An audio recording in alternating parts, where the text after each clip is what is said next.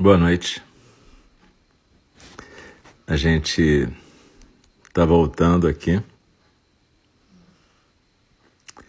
Estamos voltando aqui para o. Boa noite. A gente. Estamos voltando aqui para a segunda parte, ou o segundo programa de hoje, quarta-feira, 28 de outubro de 2020 aqui no nosso templo de Enindi virtual. Daqui a pouquinho, daqui a dois minutos, a gente vai começar a fala do Dharma. E eu lembro que a fala do Dharma é que nem o Zazen. A gente faz na postura de Zazen, no nosso cantinho aí, tranquilo, na medida do possível, no ambiente sem muito barulho. E a gente procura ficar praticando zazen, prestando atenção na respiração e na postura, postura na almofada ou na cadeira, na forma ocidental. Só que aí a gente também deixa as palavras passarem por nós, as palavras da leitura. Normalmente na fala do Dharma a gente lê um sutra, que pode ser um sutra antigo, palavras de Buda registradas lá atrás. E a gente está lendo atualmente um sutra moderno, o de pé na beira do abismo, das John Halifax Roshi, que existe em inglês por enquanto, Standing at the Edge. E a gente está hoje acabando o capítulo sobre empatia. No final da nossa fala do Dharma, vou uh, repetir os dois Corãs que eu sugeri hoje na meditação orientada. Para quem não estava aqui na meditação, é só escutar a meditação orientada, que vai estar tá gravada no Show Reel ou lá no SoundCloud.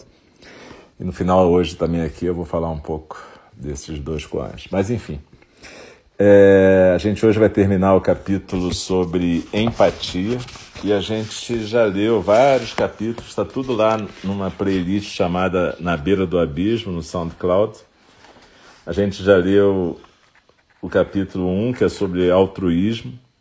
A gente já leu, está acabando hoje o capítulo 2 sobre empatia. A gente já leu o capítulo 3, integridade. A gente já leu o capítulo 4, respeito. E a gente, quando da próxima semana, se tudo der certo, a gente vai começar o capítulo sobre engajamento. Nós ainda temos dois capítulos do livro para ler quando terminar hoje da empatia. A gente vai ter o capítulo 5 sobre engajamento e o 6 sobre compaixão na beira do abismo. Mas hoje a gente está terminando o capítulo sobre a empatia.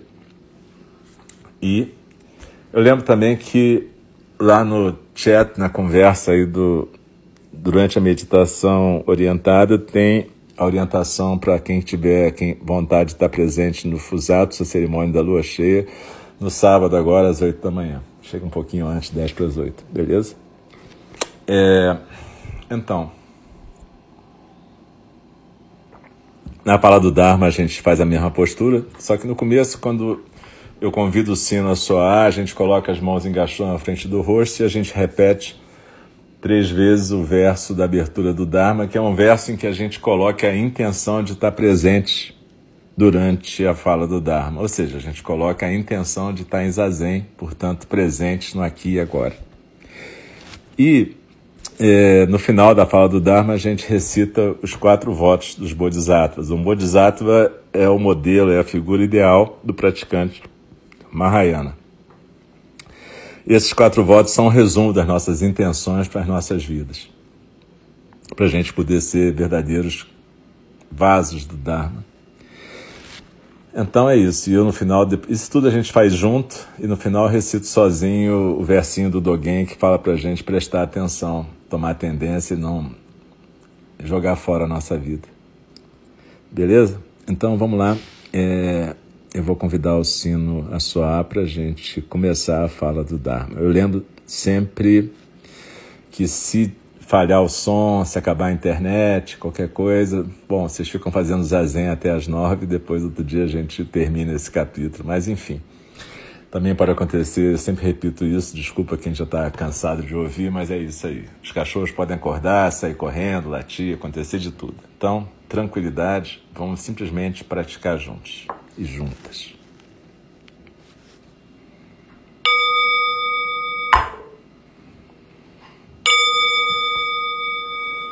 O Dharma, incomparavelmente profundo e precioso, é raramente encontrado, mesmo em milhões e milhões de eras. A nós é dado vê-lo, ouvi-lo, recebê-lo e guardá-lo. Oxalá possamos verdadeiramente compreender e praticar o significado das palavras do Tathagata. O Dharma, incomparavelmente profundo e precioso, é raramente encontrado, mesmo em milhões e milhões de eras. A nós é dado vê-lo, ouvi-lo, recebê-lo e guardá-lo. Oxalá possamos verdadeiramente compreender e praticar o significado das palavras do Tathagata. O Dharma, incomparavelmente profundo e precioso, é raramente encontrado, mesmo em milhões e milhões de eras. A nós é dado vê-lo, ouvi-lo, recebê-lo e guardá-lo. Oxalá possamos verdadeiramente compreender e praticar o significado das palavras do Tathagata. O último subcapítulo é o subcapítulo 5, Descobertas na beira do abismo da empatia. Participando da conferência sobre neurociência e compaixão na conferência do Instituto Mente e Vida, Mind and Life Institute, no Japão, eu compartilhei com Sua Santidade o Dalai Lama a história de um médico que eu conhecia que estava cuidando altruisticamente de uma mulher com câncer de mama. Sua Santidade colocou as suas mãos juntas, engaixou, reverência, e abaixou sua cabeça, seus olhos molhados com lágrimas. Mas um momento mais tarde, sua expressão se modificou se tornou uma expressão cheia de cuidado amoroso, enquanto ele reconhecia o excelente trabalho do médico. Foi notável observar como Sua Santidade foi capaz de modificar-se de um breve momento de empatia e sofrimento para um momento de compaixão e alegria. Eu também já tinha testemunhado a capacidade dele fazer mudanças instantâneas em tópicos e emoções durante minhas visitas à sua residência em Dharamsala, na Índia, onde peregrinos tibetanos aparecem para bênçãos após suas longas e perigosas viagens para atingir a Índia. Poderíamos estar no meio de uma discussão intensa sobre ciência e quando um refugiado tibetano aparecia e oferecia a ele uma daquelas catas, aquela estola cerimonial branca que os tibetanos costumam usar né, para saudar os professores. Os olhos de Sua Santidade imediatamente ficariam mais suaves enquanto ele olhava o homem ou a mulher diante dele. Ele então seguraria a mão do refugiado, da refugiada, entraria no espaço dessa pessoa e ofereceria uma oração e palavras de encorajamento. Uma respiração depois, ele se voltaria para seus colegas e retomaria a conversação técnica sobre caminhos neurais e a natureza da consciência. Era uma demonstração poderosa dessa flexibilidade mental. Está bem documentado na literatura da neurociência que as pessoas que meditam têm mais plasticidade mental e ficam menos grudadas, ou seja, menos com pensamentos grudados ou obsessivos dentro da mente do que as pessoas que não meditam. A prática da meditação, junto com uma, uma motivação altruísta, pode fortalecer a nossa capacidade de perceber a nossa própria experiência subjetiva e as experiências das outras pessoas entre parênteses, empatia. E ainda assim, deixar ir embora os pensamentos e emoções mais facilmente por uma regulação automática da nossa reação emocional, que, o que nos permite ver as coisas de modo fresco, novo, novamente. a palavra que ela usa aqui é downregulating our emotional response, ou seja, fazendo uma regulação para baixo da, da reação emocional. É, é, um tipo de coisa que faz com que você possa ter uma reação emocional num dado momento e depois, logo depois, ir para outro estado. Por exemplo, um praticante pode ter uma resposta forte, ou mesmo mais forte ainda, a um estímulo emocional, de acordo com o neurocientista Dr. Antoine Lutz. Mas é capaz de recuperar a sua compostura, o seu equilíbrio, muito mais rápido do que um praticante iniciante. Num artigo sobre a regulação da atenção, o Dr. Lutz descreve como que um dos resultados do do que ele chama de monitoramento aberto ou meditação da consciência aberta parece ser reduzir a nossa tendência a ficarmos presos em qualquer tipo de estado. Dessa maneira, fortalecendo uma flexibilidade emocional muito maior.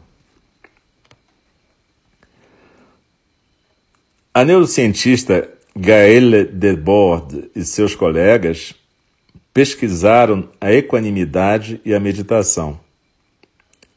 Do mesmo jeito que os resultados da pesquisa do Dr. Antoine Lutz, a doutora Debord descobriu que um dos benefícios da meditação é, abre aspas, um desengajamento mais rápido da reação emocional inicial e um retorno mais rápido à linha de base, ao estado basal. Fecha aspas. Essa capacidade pode facilitar a mudança, a transformação de breves momentos de sofrimento empático para momentos de equanimidade e compaixão. Eu lembro do momento em outra conferência, quando me aproximei de, de sua, santidade, sua santidade com uma foto de um jovem rapaz nepalês chamado Tserin que tinha se afogado no rio Budigandak.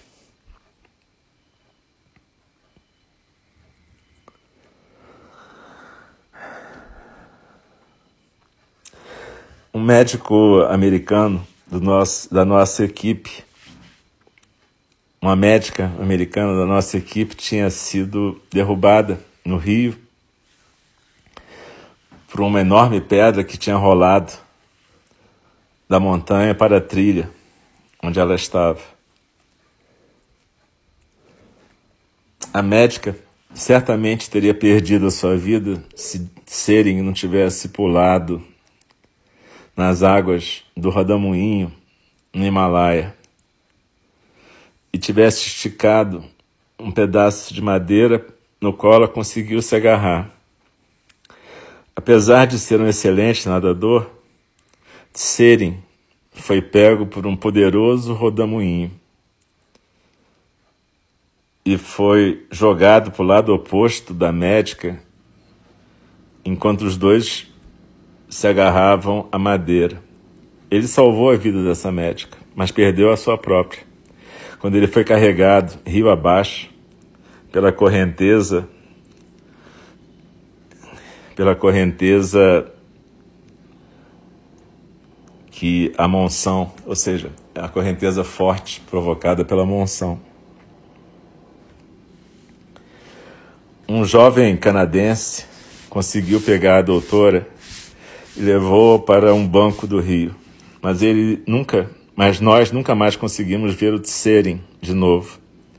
Uma terrível onda de choque nos atravessou a todos quando nós compreendemos que tínhamos perdido um bom amigo.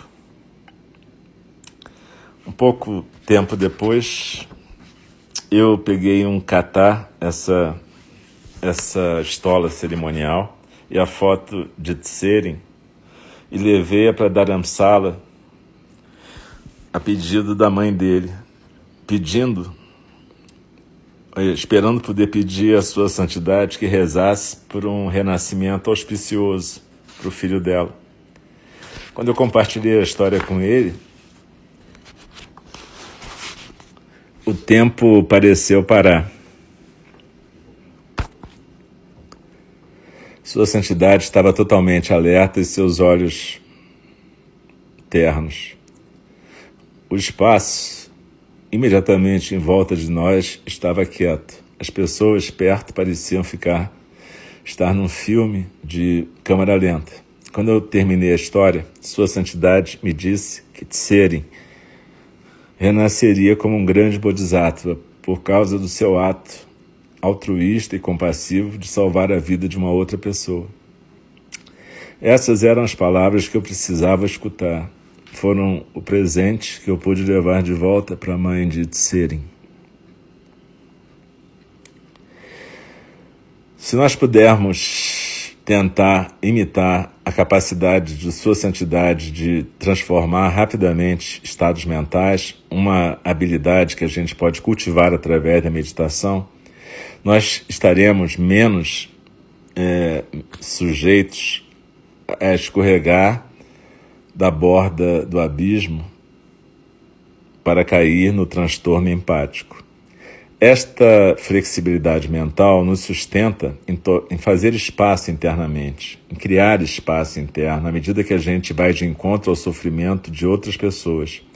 E também nos permite que tenhamos clareza sobre a distinção entre nós mesmos e as outras pessoas. Em nossa prática da meditação, a gente aprende a observar pensamentos, sentimentos e sensações que vão deslizando, dando pulos através da nossa experiência subjetiva. Quanto mais a gente tiver capacidade de não nos identificarmos com essas experiências, mas simplesmente observarmos essas experiências, quanto mais poderemos evitar sermos vítimas do sofrimento dos outros, das outras pessoas. Se a gente escorregar pela borda e cair, e isso vai acontecer certamente algumas vezes, nem tudo está perdido. O transtorno empático pode servir como uma força que nos impulsiona para a ação compassiva para terminar o sofrimento de outras pessoas e de nós mesmos. A gente precisa de algum tipo de despertar, algum nível de desconforto, a fim de mobilizar a nossa compaixão. A gente apenas precisa ter certeza que a gente não vai ficar agarrado nesse pântano do transtorno empático, porque isso pode nos exaurir e nos afastar do cuidado com as outras pessoas. Se a gente puder aprender a separar o si mesmo do outro, sem criar uma distância grande demais entre a outra pessoa e nós mesmos, a empatia vai ser uma aliada enquanto a gente estiver servindo. Uma intuição final. Talvez a gente não entre na pele dos outros tanto quanto a gente convide os outros para nos habitar, entrar na nossa pele, nos nossos corações, nos tornando assim maiores e mais radicalmente inclusivos e inclusivas. A empatia não é somente um modo de ir sofrendo junto no nosso pequeno bote é uma maneira de se tornar o oceano. Eu acredito que o dom da empatia nos torna maiores, se a gente não se afogar nas águas do sofrimento. E a empatia, que é transformada alquimicamente por meio da nossa sabedoria, nos dá energia para agir altruisticamente pelo bem de todos. Um mundo sem empatia é um mundo que está morto para as outras pessoas. E se nós estivermos mortos para as outras pessoas, estaremos mortos para nós mesmas e nós mesmos. O compartilhar da dor da outra pessoa pode nos fazer ultrapassar o cânion estreito da desconsideração egoísta e mesmo da crueldade, para que possamos chegar numa paisagem mais ampla, expansiva e inclusiva de sabedoria e compaixão. Também sinto que a empatia é um imperativo humano. Um que a nossa bondade básica nos convida a receber. Lembrando as palavras do grande filósofo Arthur Schopenhauer, abre aspas. Como é possível que sofrimento que nem é meu próprio, nem das minhas preocupações possa imediatamente me afetar como se fosse o meu próprio e com tal força que me move para agir. Fecha aspas. A empatia, quando é saudável, pode ser um chamado para a ação. Ação que não quer dizer aliviar o nosso desconforto pessoal, mas sim diz respeito à grande bênção de aliviar o sofrimento do mundo. E assim termina esse capítulo sobre empatia. E eu fiquei bastante emocionado quando eu estava lendo aqui sobre o Tsering, porque eu estava lá, né? Exatamente essa cena que a Roshi descreveu, eu vi acontecer. Então, eu me emocionei muito porque foi uma cena extremamente forte. Tanto a queda da Julie, que foi a médica que caiu, a médica pediatra, que basicamente tinha 60 anos naquele momento, e teve um pequeno desabamento de pedras, ela foi atingida, caiu no, na correnteza lá embaixo, e o Tsering desceu correndo e foi entrar e conseguiu salvar ela, ou seja, empurrar ela para que ela pudesse ser salva. Jovem canadense que era nadador, mas depois do Tsering sumiu, a gente ficou exatamente como a Joan falou, a gente ficou embasbacado por alguns momentos do tipo não acreditando que aquilo tinha acontecido, mas entendendo que vida e morte é aqui e agora. E aí aconteceu tudo aquilo que ela já contou, não vou contar de novo, e, e aconteceu essa cena dela com o Dalai Lama que foi muito legal. Mas enfim, o Tsering tinha 19 anos, né?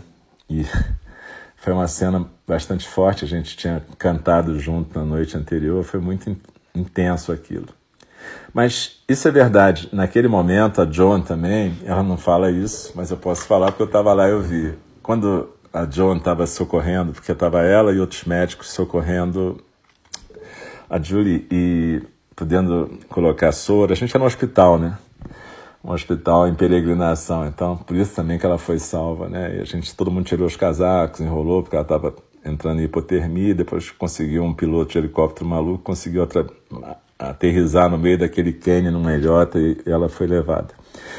Mas a gente ficou durante talvez uns não sei, acho que uns 15 minutos, 20 ali, meio parados, quem não estava fazendo nada, né? Simplesmente parado, estático, estuporado assim, mentalmente.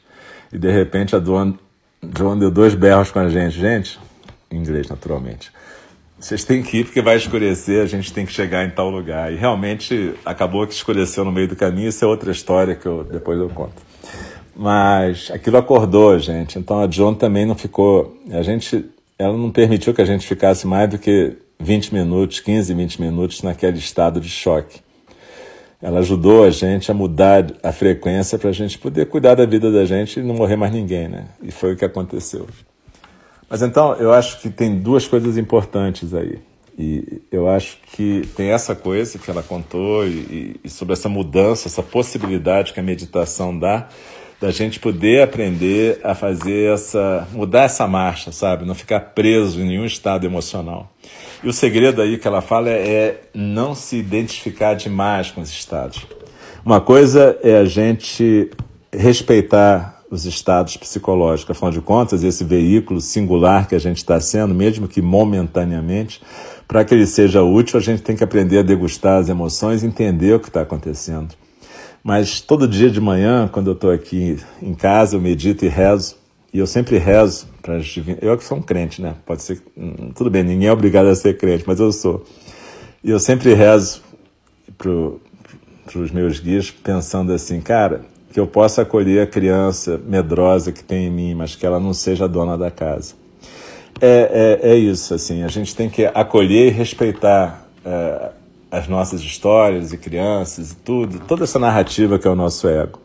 Mas a gente não pode deixar isso ser o dono da gente. E a meditação ajuda a gente a não se identificar demais. É por isso que, se você não praticou a meditação que a gente fez mais cedo, vai lá na gravação e faz, porque tem tudo a ver com isso aqui, com essa fala do Dharma e com essa prática. Uma outra coisa que também logo no começo ela fala é que a meditação, quando é feita de uma forma altruísta, e isso é importante, para lembrar a gente que meditação, mindfulness, tudo isso é importante quando vai junto com uma ética.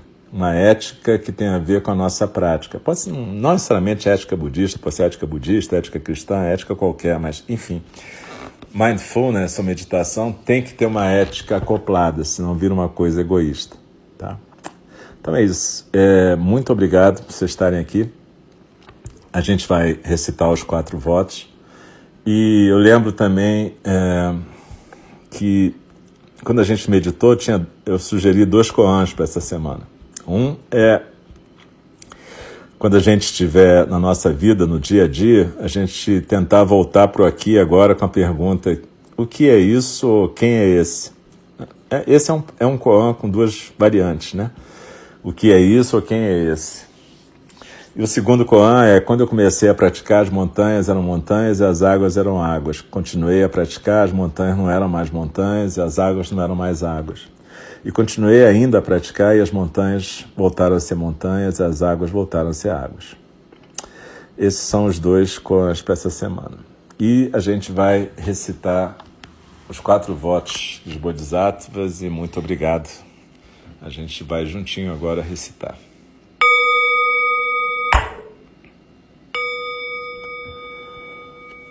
As criações são inumeráveis, faço voto de libertá-las. As ilusões são inexauríveis, faço voto de transformá-las. A realidade é ilimitada, faço voto de percebê-la. O caminho do despertar é insuperável, faço o voto de corporificá-lo.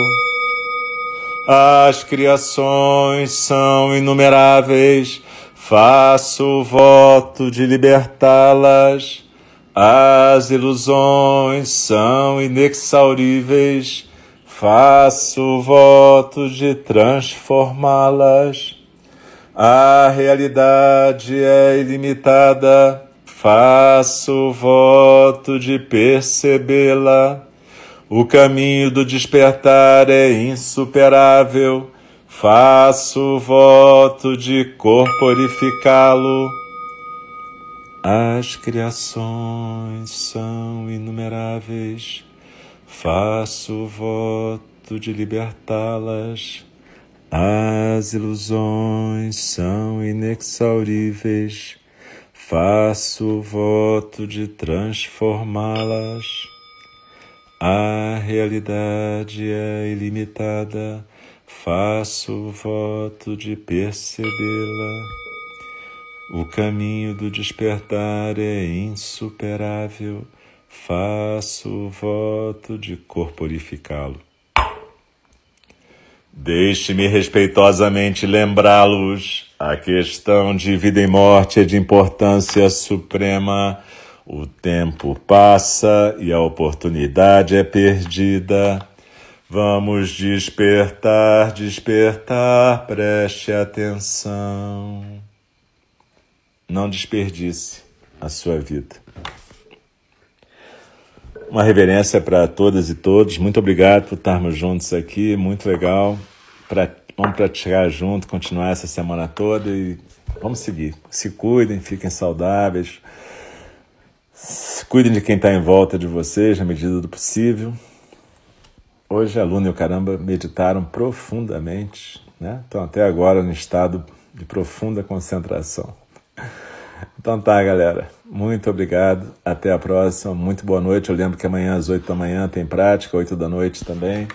Quinta e sexta, né? E sábado, 8 da manhã, a cerimônia da lua cheia e 9 a, prática de iniciantes. Eu lembro que aqui no, no chat tem as indicações do TEL para como que a gente acessa a prática do Fusatos no sábado. Mas a gente vai publicar em outros lugares também. Bacana? Uma boa noite, super obrigado, um beijo para você.